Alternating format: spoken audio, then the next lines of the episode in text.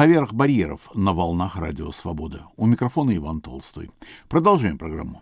Новая глава воспоминаний писателя, историка, переводчика Александра Горянина. В Лондоне. Читает автор.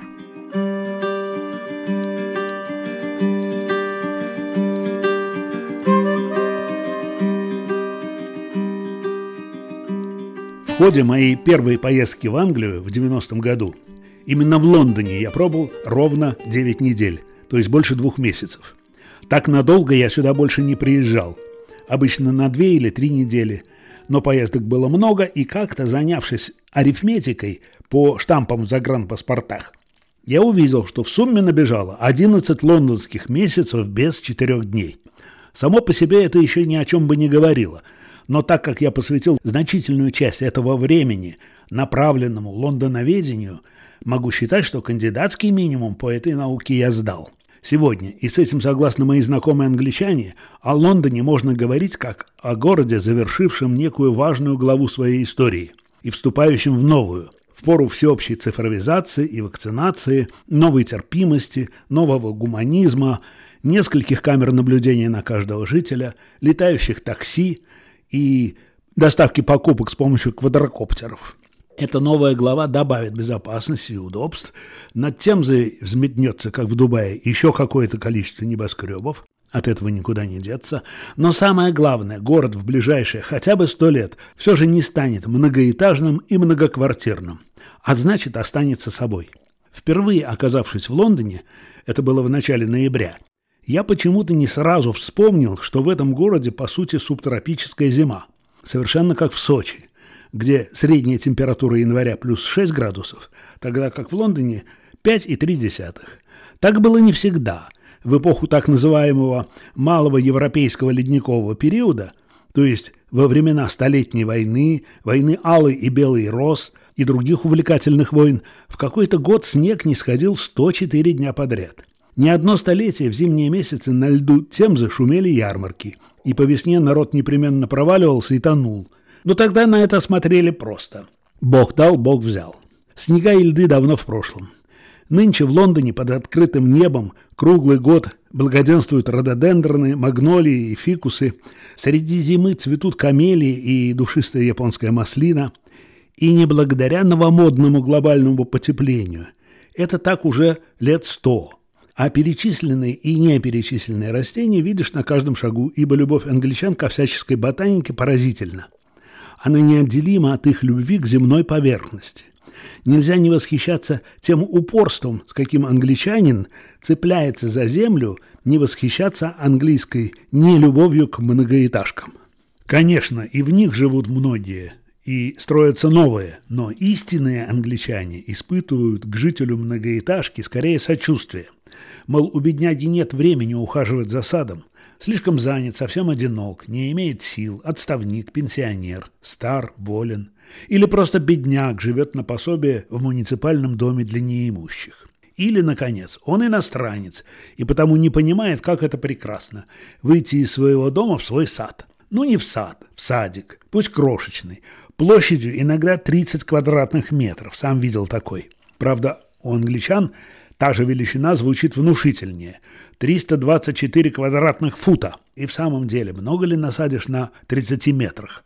А вот на 324 футах можно развести целый ботанический сад, поставить посреди этой роскоши круглый стол и наслаждаться отменным чаем. Именно эта английская страсть и обусловила облик Лондона. Главный вид жилища в английских городах, не только в столице – семейный дом – в этом сходство большинства жилых кварталов, от богатых до плохоньких.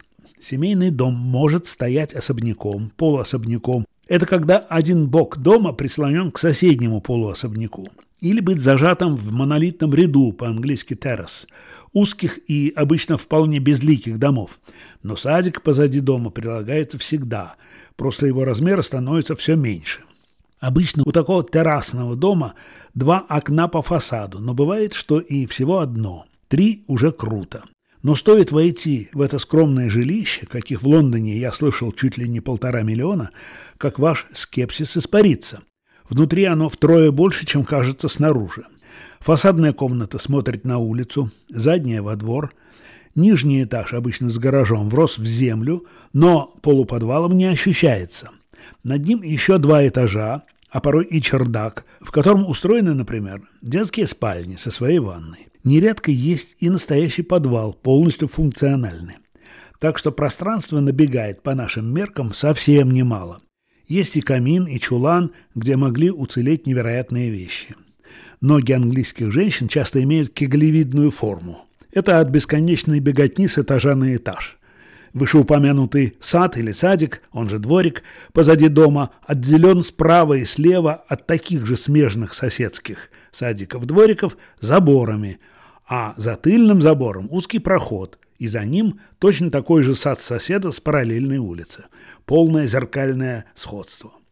Террасные улицы односемейных домов чаще однообразны, но не обязательно.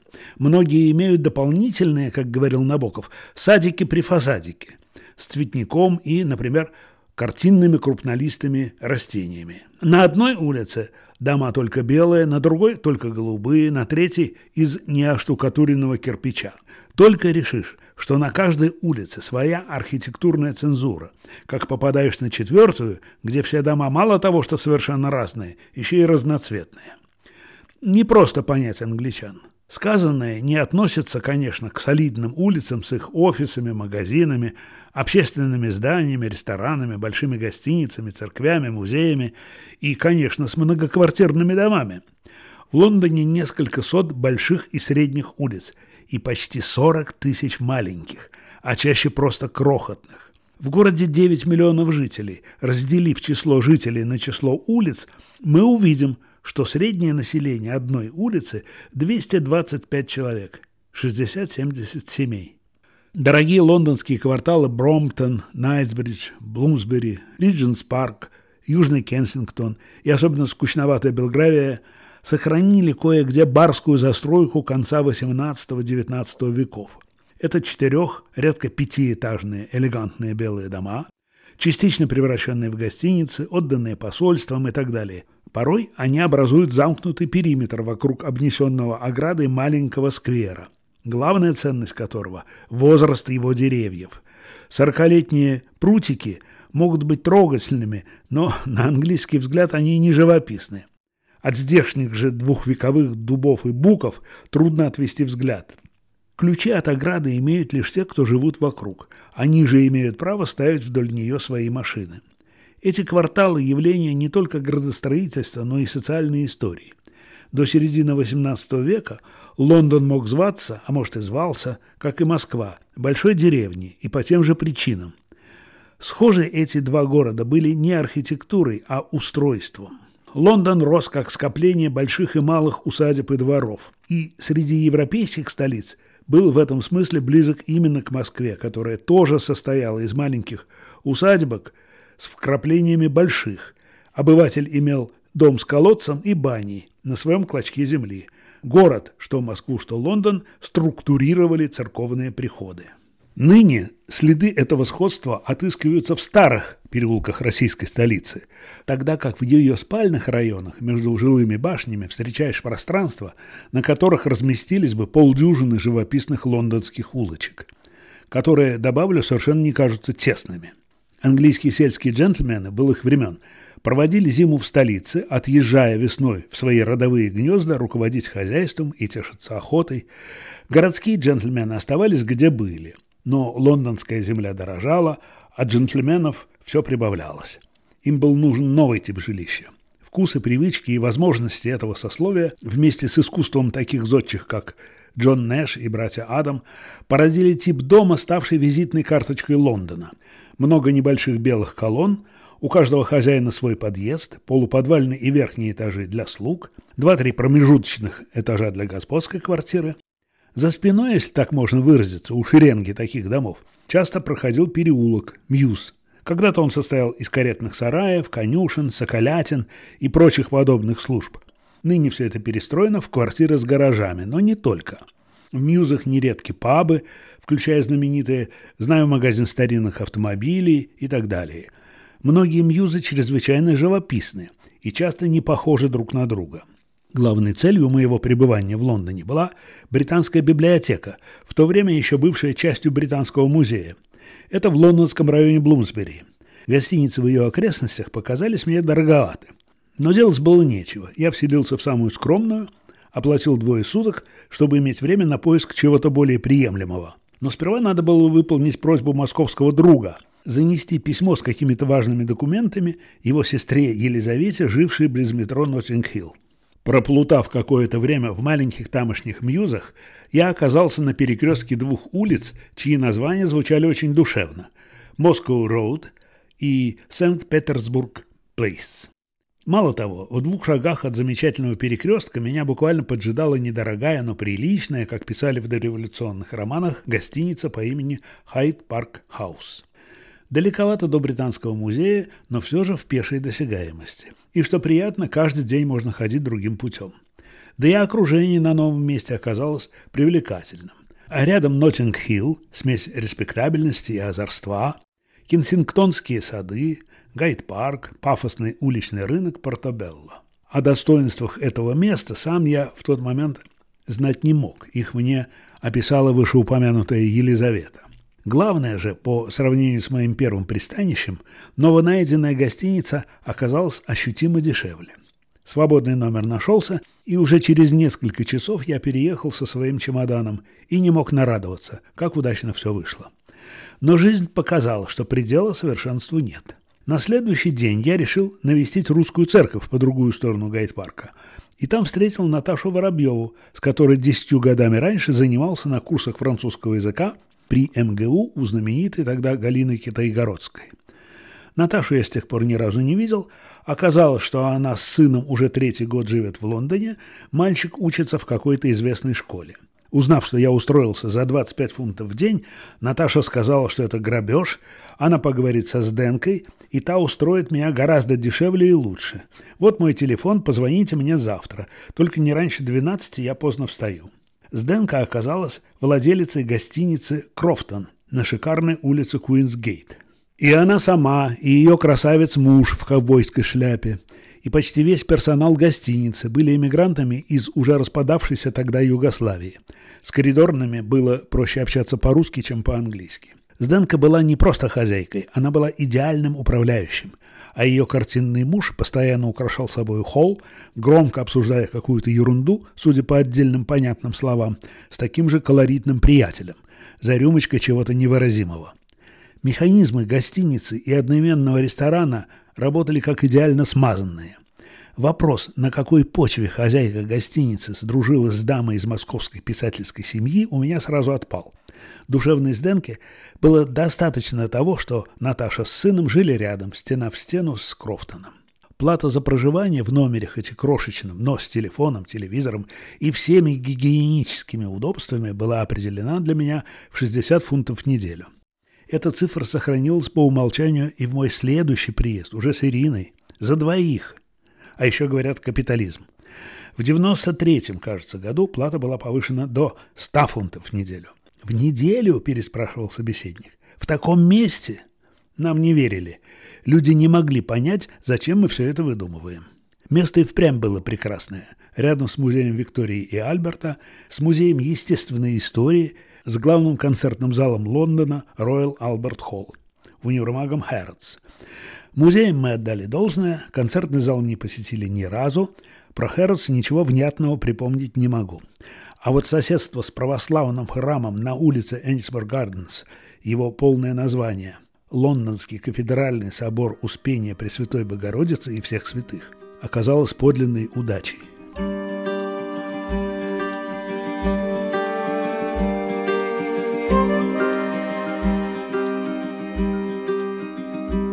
На волнах Радио Свобода в программе «Поверх барьеров» новая глава воспоминаний писателя, историка, переводчика Александра Горянина. В Лондоне. Читает автор.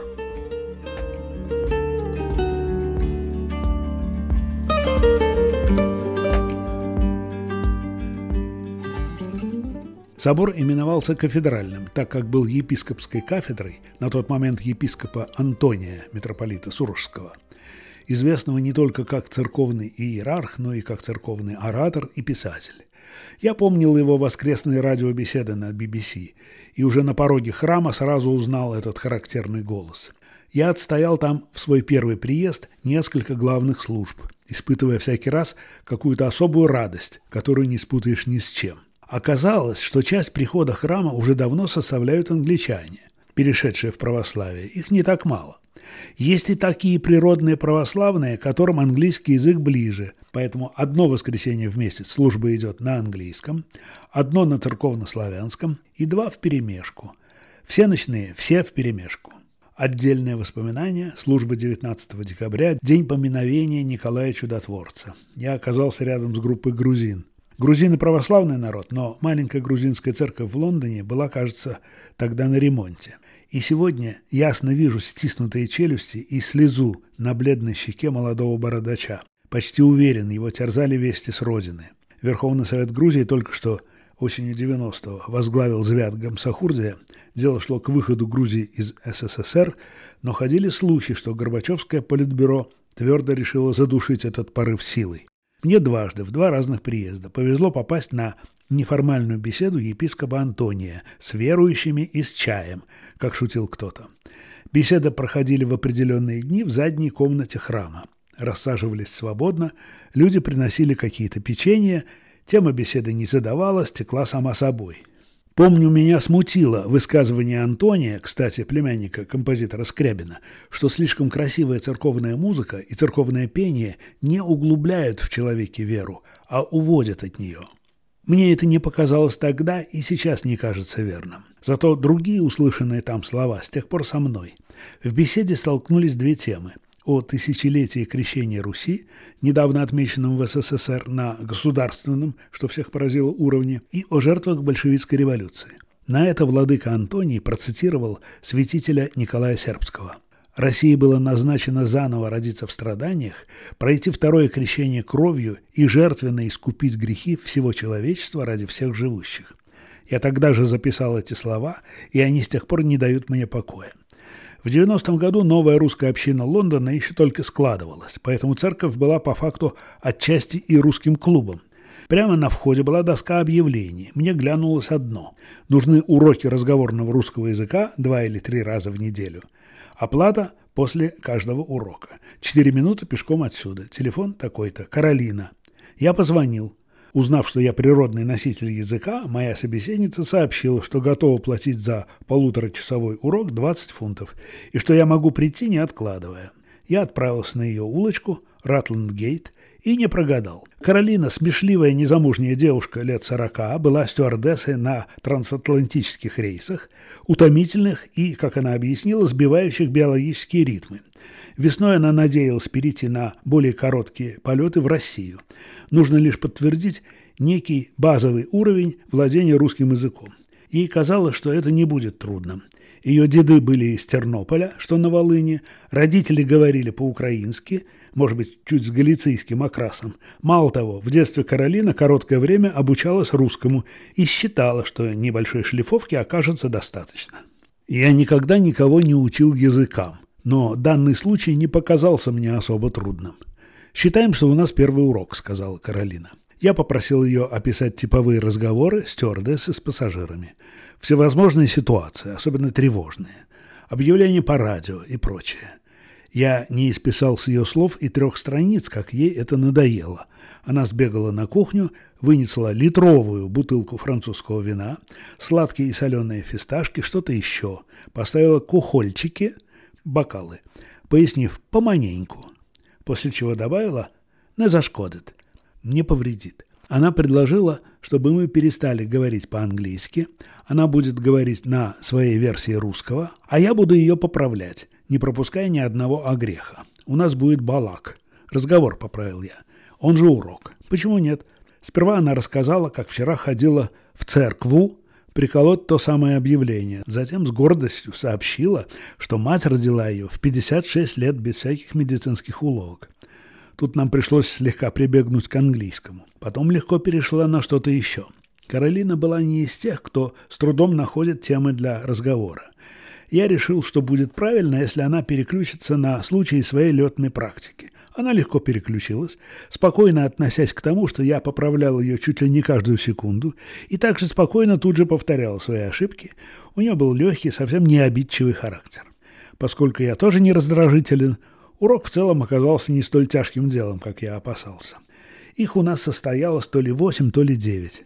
Я услышал великое множество историй про странных и особо странных пассажиров, про забытые предметы и случаи воровства во время полетов, про внезапные болезни пассажиров, про подруг стюардесс и их романы, про необычные задержки рейсов. Каролина сравнивала аэропорты разных стран и сами эти страны. Очень мало говорила про летчиков и ни слова про опасные случаи. Возможно, стюардессы дают какую-то подписку. Каждый урок у нас был с орешками и вином. Я плохой выпивоха, поэтому пропорция потребления была сильно не в мою пользу.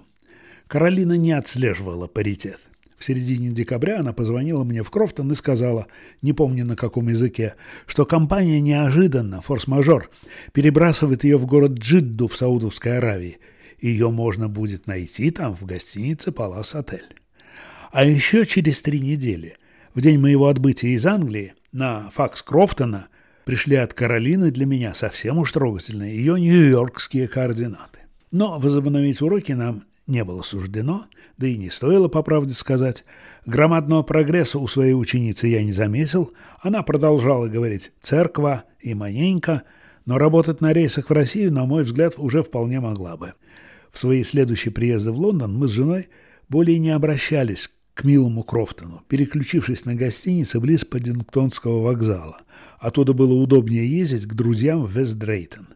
В середине нулевых я решил проведать старый добрый Крофтон, но в знакомом подъезде его уже не оказалось. За привычными дверями бодро действовало какое-то другое заведение. Наташа Воробьева съехала с улицы Куинсгейт много раньше, и я о ней, к сожалению, ничего больше не знаю. Но я забежал вперед. Свое освоение Лондона в 90-м году я решил было построить по образцу своей прежней экспедиционной жизни, а именно, с учетом краткости световых дней в ноябре и декабре, выходить прямо с рассветом и бодрым шагом отправляться исследовать какой-нибудь район. Сегодня, например, Челси, завтра Ковент-Гарден и так далее. А строго к двум быть в Британском музее и работать там до закрытия читального зала. Первую половину этой модели я воплотил в жизнь за два месяца считанные разы. Помню долгий-долгий поход берегом канала Гранд Юнион и по прелестной Литл Венис, маленькой Венеции. Постоянно живущие в барках на воде люди были не против, чтобы их фотографировали. Приветственно махали. Для начала ноября было удивительно тепло, почти жарко. Другой раз это была прогулка по Уайт-Чепелю, где можно было решить, что ты в Калькутте или Мадрасе – так много здесь встречалось выходцев из Индии. Прямо на следующий день я под легкой моросью обследовал Вестминстер и четыре часа затем с удовольствием спасался в музее Тейт, кстати, бесплатно. И этим почти исчерпывается список моих вставаний в полседьмого утра и пеших бросков к намеченному району. Лондон куда надежнее открывался естественно и попутно. Возникали новые знакомства, влекли новые музеи, рынки, книжные магазины. И не только книжные. В Москву надо было привезти кучу подарков. И тут сильно помогла воскресная уличная торговля, особенно возле метро Ливерпул-стрит. А еще были службы в храме, поездка в Оксфорд, занятия с Каролиной, встреча Нового года, поиски обуви 47-го размера, много чего еще. И как было не посетить музей Лондона или National Gallery. Я разыскал старого друга киносценариста Сашу Шлепянова. Мы много гуляли вместе и даже заблудились в знаменитом Хэмптон-Кортском лабиринте. Ненадолго приезжали Женя Рейн с женой Надей и Андрей Смирнов с женой Леной – Тогда такого рода встречи за границей еще имели особый оттенок, позже утраченный. Но в Британском музее по будням, если не вторгалось что-то из вышеперечисленного, я старался быть неукоснительно, к двум часам дня. Этот пункт своей программы я выполнял, скажем так, на четверку. В музее я работал до закрытия, в гостиницу шел через Сохо с его вечным праздником и Трафальгарскую площадь. В итоге свою грантовую программу я выполнил – она потребует отдельного рассказа. Кто-то дал мне адрес книжного склада, где можно было даром получить сколько угодно русских книг. Этой практики уже много лет объяснили мне. Придумали специально для советских, которые рискнут повести эти книги в СССР. Местным ничего бесплатно не раздают. Надо показывать советский паспорт. Но эта лафа вот-вот кончится. В СССР цензуру отменили. Я помчался по указанному адресу. Склад оказался маленькой квартиркой, забыл где. Добродушная англичанка не спросила у меня никакого паспорта, а просто оставила наедине с горой книг я отобрал десятка два.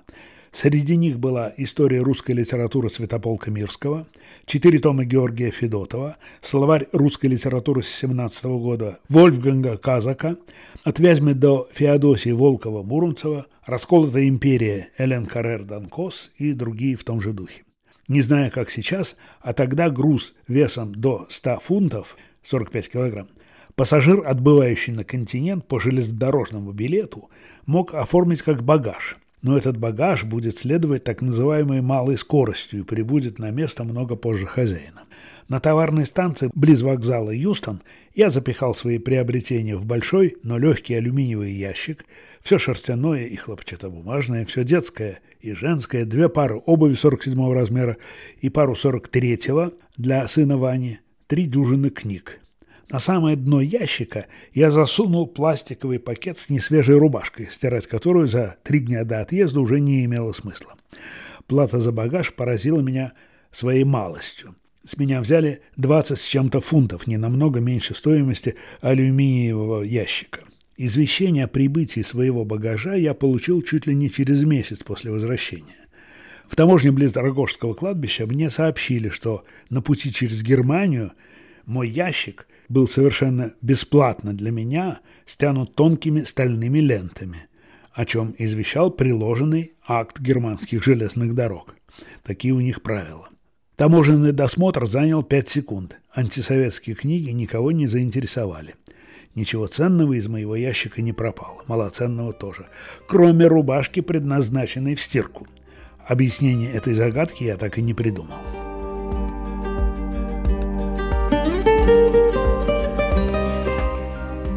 Александр Горянин. Воспоминания писателя, историка и переводчика каждый месяц в нашей программе. Над выпуском «Поверх барьеров» работали режиссер Наталья Аркадьева и редактор Иван Толстой.